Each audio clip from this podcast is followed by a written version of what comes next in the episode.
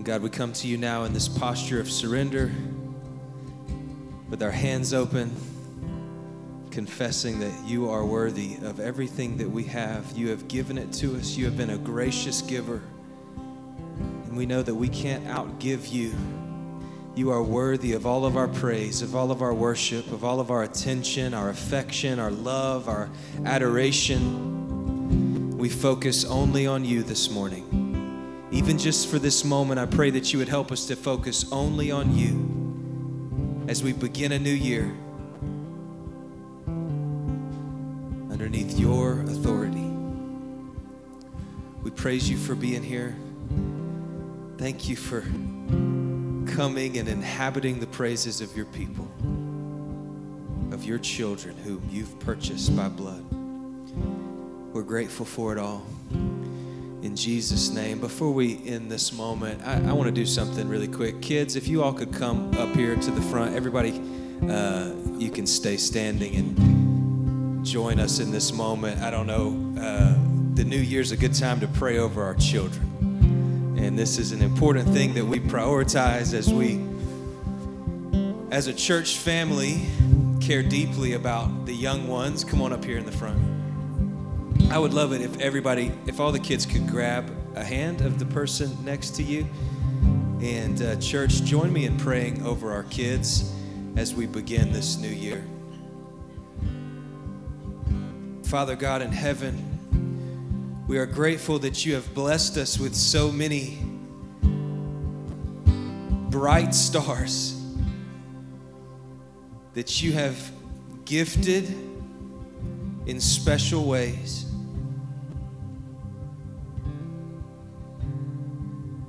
God, we declare as a church now that they are yours. And we open up our hands with gratitude, knowing that you are in control and that you have what's best for them in mind. So as we lean into this new year, God, I pray blessings over these children. I pray blessings over their families. I pray that this would be a year of disciple making, that this would be a year of, of maturing as a disciple. Each of these children would grow in the likeness of your image and would grow in their understanding of who you are, and their affections would be stirred, that they would care deeply about your word, and that they would love you with, with, the, with the way that you've loved them first, God, that you would give them the ability to see and understand that love so that they can love you and love others around them. God, we believe in Jesus' name, even amidst all the trouble that our world is swirling around us, God, in Jesus' name, your plans are still to prosper. And no matter what, if, if they are in your hand, nothing can pluck them out. So we pray to that end believing that you are a God who does not fail on his promises. And we commit these children to you and we commit this year to you in Jesus' name. And everybody said together, Amen, amen. You guys have fun today going with Miss Taylor and Miss Catherine, and who knows who else is going to be loving on our children today. Thank you all very much. You can grab a seat. We're going to be opening up the Bible to Genesis chapter 25. Thank you worship team as well. Can we say thanks to our worship team?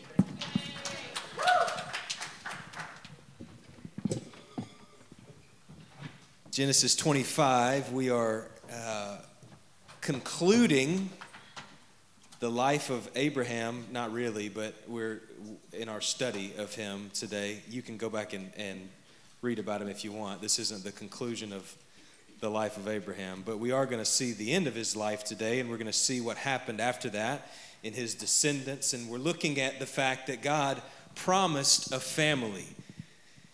As we begin this new year thinking about family, I, I love the, um, what it brings our minds to as we consider what God's done here in this church and how he's bringing us into the future as a family I'm so excited about that. I hope if, if you're new with us that you'll let us know who you are and how we can uh, get you connected and, and, and serving maybe and how we can serve you better.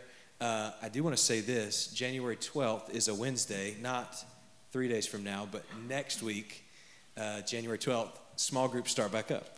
So if you're in a small group, that's exciting. If you're not, that's exciting too because you can be. We meet uh, here with two of our groups and off campus with one of our groups. And uh, if you if you want to know more about that, please let us know. We'd love to get you connected. We grow in community.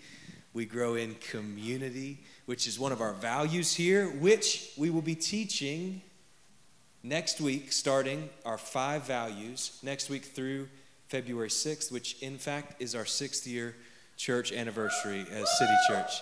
Amazing. Couple, two or three are excited about that, and that's great. Anybody, anybody tired from? Uh, it, hold on, this is what I want to ask. Anybody eat too many collard greens yesterday? Does, do people still do that? My man, Matthew Miner. You, Adam, you had some collard greens yesterday? Maybe not. Black eyed peas. Anybody? Black eyed peas? Cornbread? Buttermilk? Ray Majors, my man. I knew you'd like some buttermilk. My, huh? In a dirty glass. No. my, my grandfather, this is a quick story, it has nothing to do with what we're talking about. That my grandfather used to take buttermilk and put cornbread in it and onions fresh and tomatoes fresh and pepper, like a lot, salt and then pepper. Stir it up and drink it. What? Yeah. In a, in a, in a, in a glass. Crazy. He told me he would put hair on my chest, and at the time I, I wanted that. And woo, Genesis 25. Anybody there? Genesis 25, focusing on verses 19 through 26. Last week, Pastor Marcus closed out the, the end of 2021. Praise God that that year is done. But Pastor Marcus closed it out with a bang. And this is a couple things he said because we talked about, remember, Abraham being tested when he took Isaac to the mountain. Remember, God tested him there. If you weren't with us, go back to our podcast and listen to that. It was a great message. His main point last week, or the main point I took away, if you would give me that liberty, is God tests our faith to prove the quality of our faith and obedience. God tests our faith to prove the quality of our faith and obedience. And the testing is not the same as tempting. I love this as well. God tests to prove, Satan tempts to destroy. Two different things. But as we come to the close of this series through the life of Abraham, we've seen Abraham being tested over and over again, right? His faith being tested. And we see that these tests are to prove the quality of his faith and obedience. And as we've, as we've come to an end and we see him being tested, we now see today, this morning, wow, that's fun to say, this morning. Good morning, everybody at City Church Gainesville. Uh, we see that God promised, right? We've seen that God promised a family, a lineage, a genealogy as numerous as the stars that would be blessed, that, that all the nations of the world would be blessed through this lineage. So we have this promised family that we're going to look at today. And Abraham passes away, and then now the lineage of grace continues after him. So we're going to pick it up right here in Genesis 25, starting in verse 19, with the birth of Esau and Jacob, Isaac's twin sons. These are the generations of Isaac, Abraham's son. Abraham fathered Isaac, and Isaac was 40 years old when he took Rebekah, the daughter of Bethuel, the Aramaean, and the Paddan Aram, the sister of, of Laban and the Aramaean, to be his wife. And Isaac prayed to the Lord for his wife because she was barren. And the Lord granted his prayer, and Rebekah was his wife conceived. The children struggled together within her, and she said, If it is thus, why is this happening to me? So she went to inquire of the Lord, and the Lord said to her, Two nations are in your womb, and two people from within you shall be divided. The one shall be stronger than the other, the older shall serve the younger. And when her days to give birth were com- completed, behold, there were twins in her womb. The first came out red, all his body like a hairy cloak, just like that. Didn't even have to have the buttermilk and the cornbread and the. It may have tied in. You see that how that story works? Praise God. Mm-hmm. so they called his name Esau, and afterward his brother came out with his hand holding Esau's heel, so his name was called Jacob. Isaac was 60 years old when she bore them.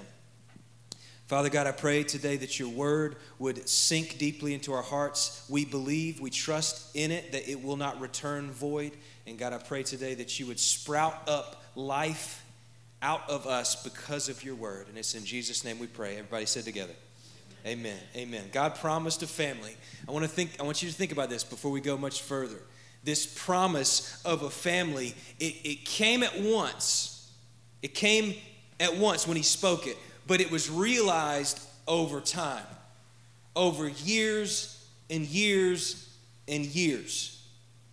So the promise came, but it wasn't realized as soon as it came. It took time. And in the middle of that was a lot of waiting, and a lot of perseverance, a lot of prayer, a lot of trusting, a lot of faith being tested to be proven. And when we, when we think about the time that it took and the, the, the, the decades upon decades that it took for this to unfold before Abraham's eyes, think about this. Abraham received the promise, trusted God, believed him. Sarah believed God. Their faith counted as righteousness, and they had one son together, Isaac. So, Abraham, I want you to look at the stars. This is the generations that you're going to produce. It's going to be numerous as the stars. And he had Isaac by Sarah. Slow, small, maybe different than he had in mind. If God, maybe, maybe I'm the only one, but if God comes to me and says, Jared, look at the stars, that's going to be your lineage right there. It's going to be as numerous as the stars. I'm thinking I'm going to have like, my first thought is, how am I going to pay for all these weddings? You know, like, I'm going to have 40 children. I'm going to have all these children running around. He gives him one son of promise, Isaac. And then, just before he died, he saw Isaac have twin boys. But only one of them would inherit the promise. Only one of them would carry out the lineage. Seems like a slow beginning, seems like smaller than what it looked when he looked at the stars. But once again, we are challenged to consider God's sovereign timing and his sovereign understanding of what he's putting into motion. Jesus taught about the kingdom of heaven in a similar way. He taught about it in, in, in, in Mark chapter 4 and elsewhere in terms of a mustard seed. I want you to turn to Mark chapter 4 really quick. There's just a couple, three verses that we're going to look at here.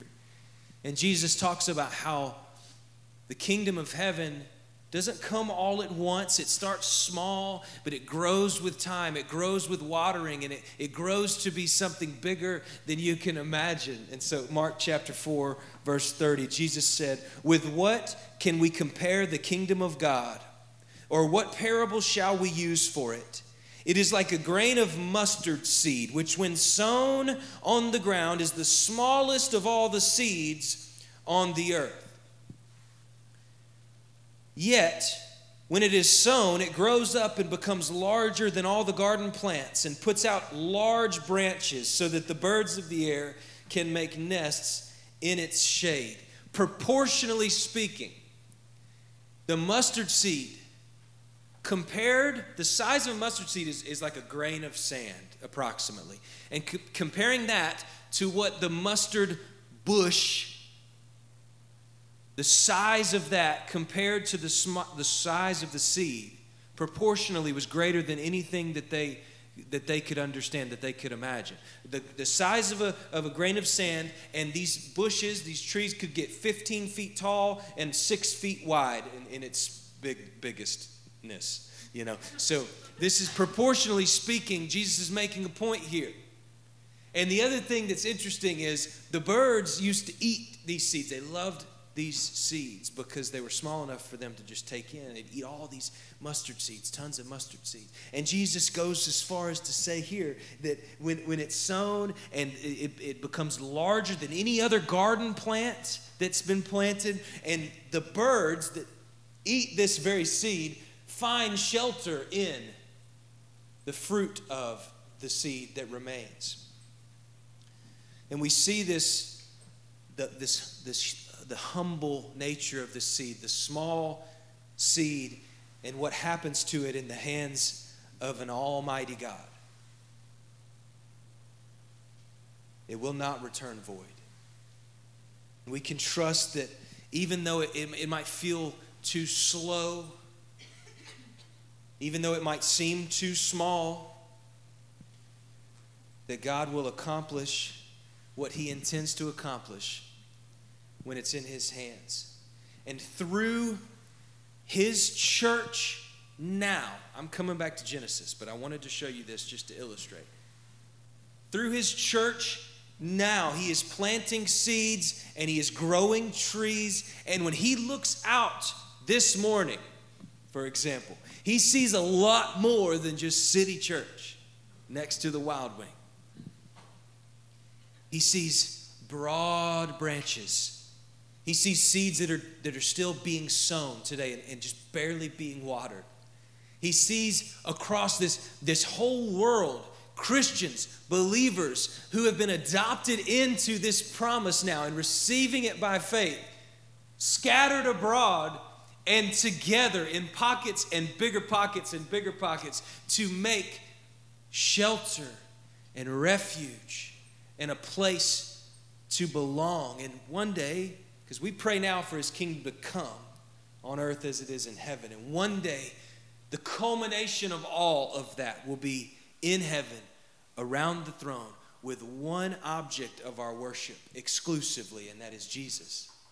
And so today, but we, we got to get on this page. This is what we're trying to, to do is get on the same page as God. When he's looking down, he doesn't see a brand, city church.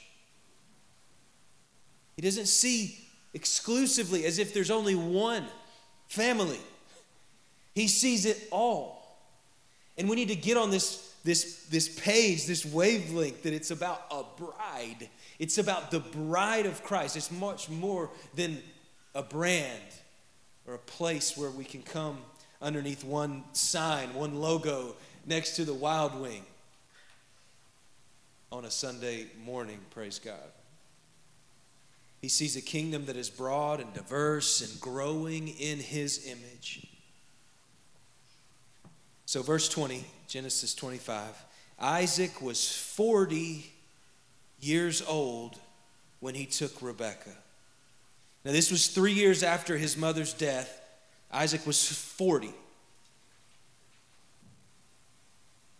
But I want you to notice in verse 26, if you go down further there in your Bible, they didn't have Jacob and Esau until Isaac was 60. So that's a 20 year gap in between. You see that? 20 years after all of these promises had been made. That, Isaac would be the inheritor of the promise and the continuer of the lineage. After all of that, and Rebekah is barren, cannot have children. How hard, think about it, how hard do you think it was for Isaac to trust the promise when his wife was barren? His mom had been barren, and now his wife is barren. For 20 years, we can understand how hard this must have been. Is anybody, I mean, you don't have to raise your hand, but if you, have you ever prayed for something for two decades? Have you ever, have you ever wondered if it was going to happen for that long. Maybe you're still in here waiting for something. You're, you're in this season of, of praying for what God has for you and you're waiting for it to come to pass. This 20 year period is a long time. And I want you to see what Isaac's response was because this is so pivotal. His response was to pray. Verse 21 And Isaac prayed to the Lord for his wife because she was barren. He does, he does what we all should do when faced with an impossible situation. We should go to our Heavenly Father in prayer. And I don't know about you, but most of the time, my first call is I got like three different calls when I'm struggling with something before I go to Him in prayer. And it's about the third one where I realize, wow, I hadn't even prayed about this. I'm just calling all of my, you know, spiritual advisors, the people in my life that I look up to, my mentors. Like that's going to do more than praying to the God who is in control of all things. And Isaac does that. It says that he went and prayed to the Lord for his wife. I want you to see what this word for means. Literally, it means in front of or opposite to. So he he according to the text has has placed Rebecca, his wife, opposite to him and focused entirely on her. This is this is not like a text message, yeah, I'm going to pray for you. This is more intentional than that. This is intensely focusing, placing in front of the, maybe she wasn't always sitting right in front of him when he prayed, but he was, she was sitting right in front of him in his mind, and he was focusing on her. Martin Luther says this about, about this type of prayer that Isaac was doing. He, he, he describes it this way setting her over against him as the sole object to which he had regard in his intercessions. This is a great lesson on fixing our mind in prayer on God's word, what he has spoken. So he's, he's placed what God has spoken in front of him, opposite to him, and he's focusing on it. And he's praying intentionally about what God said. You said that this was going to happen, but she is barren. And for 20 years, he's praying for this. He held the promise, don't miss this. He held the promise of God in front of him, opposite to him, and he focused on it. He made God's word the focus of his prayers. And this is important because it's not just pray for any old thing. And if you do it in that way, if you place it across from you and opposite to you and focus on it, it's going to work. That's not the deal. The deal is if it's according to his will, he will accomplish it. So remind him of his will, remind him of his word. That's what Isaac's doing here. And he's also, as he's doing that, reminding himself of God's word and growing in his faith. I, I read this quote. I wasn't going to use it, but I'm going to now because it just came back to my mind. J.I. Packer said this. This is great. Patience does not grit Uh, sorry, sorry. Patience does not grin and bear things. You know that, that phrase, grin and bear it? Just grin and bear it. Patience doesn't grin and bear things stoic like, but accepts them cheerfully as therapeutic workouts planned by a heavenly trainer who is resolved to get you up to full fitness. What if the 20 years where Isaac was placing Rebekah opposite to him and focusing on that and remembering that God had promised that was part of God bringing him to full fitness. Somebody else said, I can't remember who it was, I read it this week. It, it, it's not as good to grin and bear it as it is to sing and bear it. When the object of our attention and our affection and our worship, I'll find out who said that. If anybody wants to know it later, I'll tell you. But our, if the object of our affection and our attention is on God, there's nothing we can do but sing. And it makes it a lot easier to bear when we are singing praises to the one who has promised, because he who promised is faithful. So Isaac prays, and this is how he prayed. And I wonder today, as we consider this and we put ourselves in his shoes, how much, how much waiting can your faith endure? How much waiting? How, how much waiting can you endure when you can't see the fruit of the seed? And the seed is so small that you really aren't sure if it's going to produce anything at all. And it's been 20 years. What's the tree? Uh, what's the what's the tree? I think it's Japanese where they plant it and year after year, like five years in a row, they water bamboo. It's a bamboo tree. They water it Every year. Five years, six years. I don't know. We got to look that up. Seven years. Matthew, you got to help me out. It's five years. They water this tree. Every year, nothing. First year, water it, nothing. Second year, water it, nothing. Third year, water it, nothing. It takes five years for this to sprout. And when it sprouts, it's like 90 feet. I just checked it with my, with my guy right here, on the fact checker, Marcus. It's like 90 feet. I, I read this this week. How much waiting can we endure? How much watering and gardening can we endure?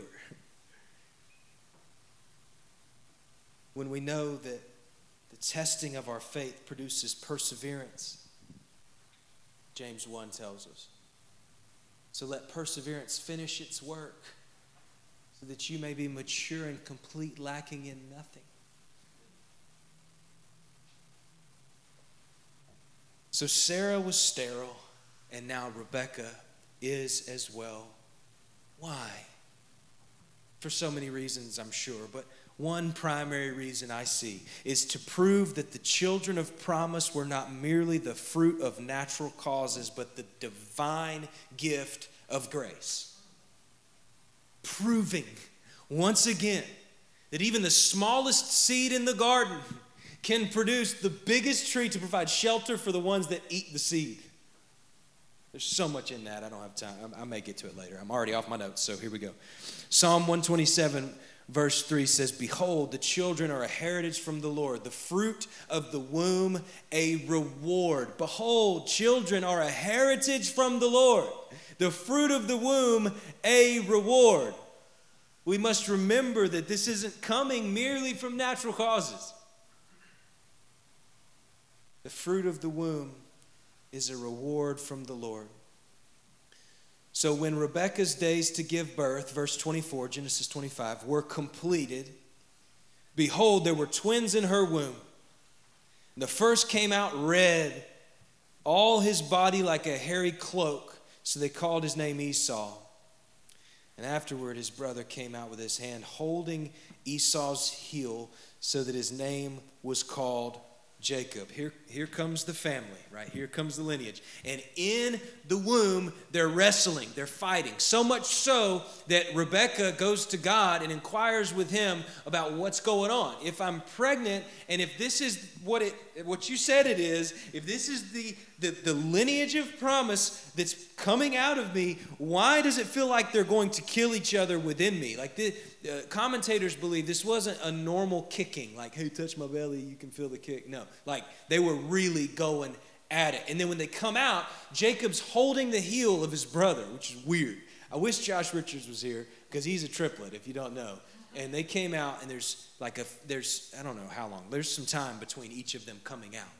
That's not how it was with Jacob and Esau. Anybody else a twin? Taylor is, she's not in here either. Anybody a twin? Anybody a triplet? Quadruplet. Breland's a twin. How long did it take for y'all to come out? Two minutes. Two minutes. Never mind. They were.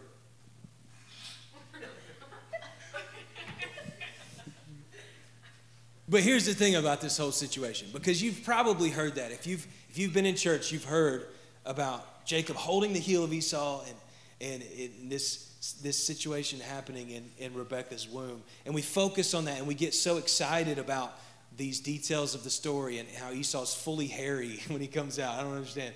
And Jacob's holding his heel. But the thing about it is, we learn far more about God from this than we do about the boys.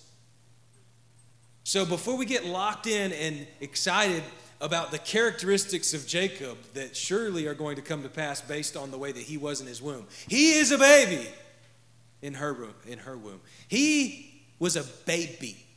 Like he didn't have this cognition. He didn't understand. Maybe there was some characteristics. He had cognition, but not enough to understand. You know what I'm saying? Maybe there were characteristics that are going to reflect later. But the point is, we learn a lot more about God than we do about Jacob from the fact that Jacob was holding his heel.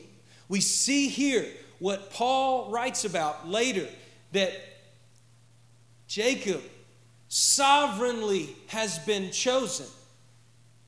You know, the psalm about knitting you together in your mother's womb, you know that God knows before you were even created that you were going to be And he's in control of this moment and he's in control of what's happening here. And we see God included this here, this detail of this story, primarily to foreshadow his sovereign choice of Jacob to be the one to carry on the covenant promise. The older shall serve the younger. This is countercultural to the nth degree.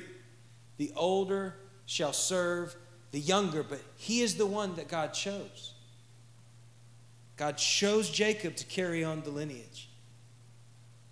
And there's, there is really a lot in that, and probably going to discuss it in the podcast, maybe. Let's, uh, after the sermon ends. But this is what I want you to see as we come to a close. And I really have no idea how much time I have because the clock is counting the opposite way. So it, says 44 minutes and, and 37 seconds and counting. I know I haven't been going that long. This is what I want you to see as we think about God's promised family. God's promised family. God promised a family. Let's review who, who we're talking about here. Jacob was a devious, manipulative, overreacher in his in his flesh. He came out holding his heel, and later on, he was, he was we see him scheming to, to uh, take the birthright from Esau to trade it for stew. In that scene, we see that Esau was a slave to his own desires and his own appetites and, and very tempted by it and given over to it. We see later also that Jacob and Rebekah schemed together to take the blessing from Esau, and they, they tried to act like Jacob was actually Esau and come to his father Isaac for the blessing, and Isaac prayed the blessing over him. This scheme that they created. We, we also have already seen that Abraham and Sarah grew impatient with the promise and took matters into their own hands and had Hagar, Abraham's servant, sleep with Abraham so that he could bear children from that she could bear children for him and maybe that is what God was talking about and they took matters into their own hands and controlled it. This is the family. This is the beginning all of this mess is the beginning. And that's just highlights. That's not even the whole thing. This is a pretty rough crew to start with.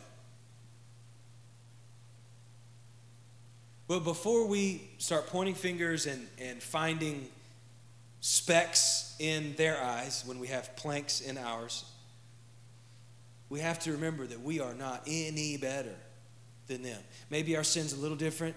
Maybe our rebellion is, is, not, is not the same, but trust me, we are not any better because we are all sinners, children of wrath, deserving of punishment.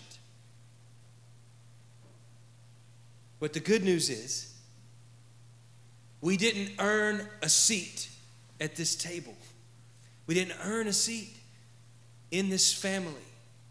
It has been given by God's grace and it is received through faith. Romans chapter 9. Paul talks directly about everything we've been discussing today. We're going to start in verse 8. Romans 9. It is not the children of the flesh who are the children of God, but the children of the promise are counted as offspring. For this is what the promise said About this time next year I will return, and Sarah shall have a son. And not only so, but also when Rebekah conceived children by one man, our forefather Isaac, though they were not yet born and had done nothing either good or bad, in order that God's purpose of election might continue, not because of works, but because of Him who calls. Rebecca was told the older will serve the younger. Not a result of works, lest anyone should boast, but because of the one who called, before they had a chance to do anything good or bad.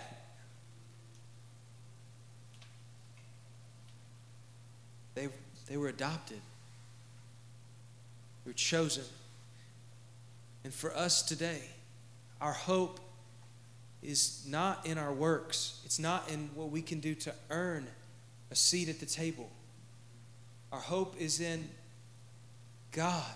He who calls is faithful.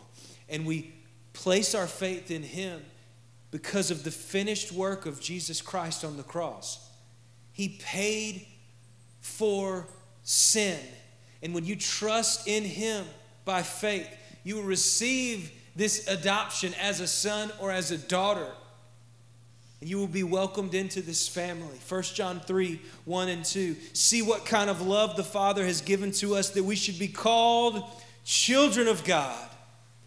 And so we are. See what kind of love the Father has given to us that we should be called children of God. And so we are. John 1 11. He came to his own, Jesus came to his own, and his own people did not receive him.